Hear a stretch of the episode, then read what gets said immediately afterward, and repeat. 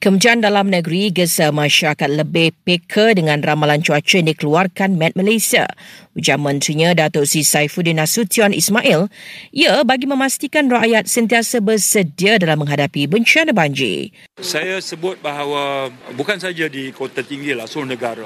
Rakyat seharusnya lebih responsif dan mengambil tahu dalam musim-musim seperti ini sumber yang paling otoritatif dalam membuat ramalan tentang keadaan uh, cuaca ni Jabatan Meteorologi. Jadi unjuran-unjuran itulah yang diguna pakai oleh pihak otoriti yang menguruskan pusat.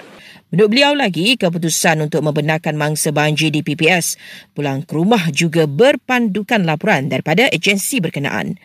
Dalam perkembangan berkatan, lebih 5,700 mangsa banjir di Johor dan Pahang masih berlindung di PPS. Sementara itu, Met Malaysia mengeluarkan amaran hujan berterusan di beberapa kawasan di Sarawak hingga hari ini, manakala di Johor bermula esok hingga Ahad. Kerja pembaikan saluran paip dan injap di 22 lokasi untuk bekalan air di seluruh Pulau Pinang telah selesai.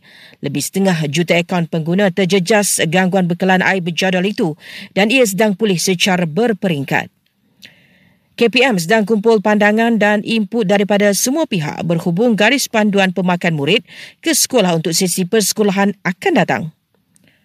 Penjahat awam negeri Terengganu akan terima bonus RM2,000 dan ia akan dibayar pada Mac nanti. Afrika Selatan mendakwa Israel melanggar Konvensyen Genosid PBB pada hari pertama perbicaraan kes itu di Mahkamah Keadilan Antarabangsa ICJ semalam. Dan Amir Ahnaf memaklumkan berita harian dia masih belum bersedia bercinta kerana mahu fokus kejaya bagi bantu keluarga memandangkan dia anak sulung daripada sembilan beradik.